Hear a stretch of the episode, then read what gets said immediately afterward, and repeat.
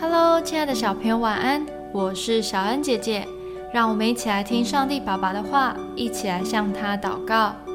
生命记十一章十八到二十一节，你们要将我这话存在心内，留在意中，系在手上为记号，戴在额上为经文，也要教训你们的儿女，无论坐在家里，行在路上。躺下，起来，都要谈论，又要写在房屋的门框上，并城门上，使你们和你们子孙的日子，在耶和华向你们列祖起誓应许给他们的地上得以增多，如天覆地的日子那样多。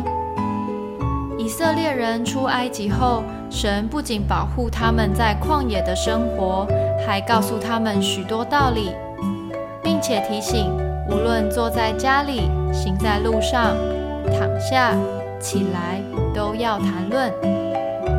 就是透过随时随地谈论神的道理，将神的教训牢牢记下来，也让后代的子孙能认识神。常我们不会特别去背一首歌，但只要常常哼唱。不知不觉中就把歌词记起来了。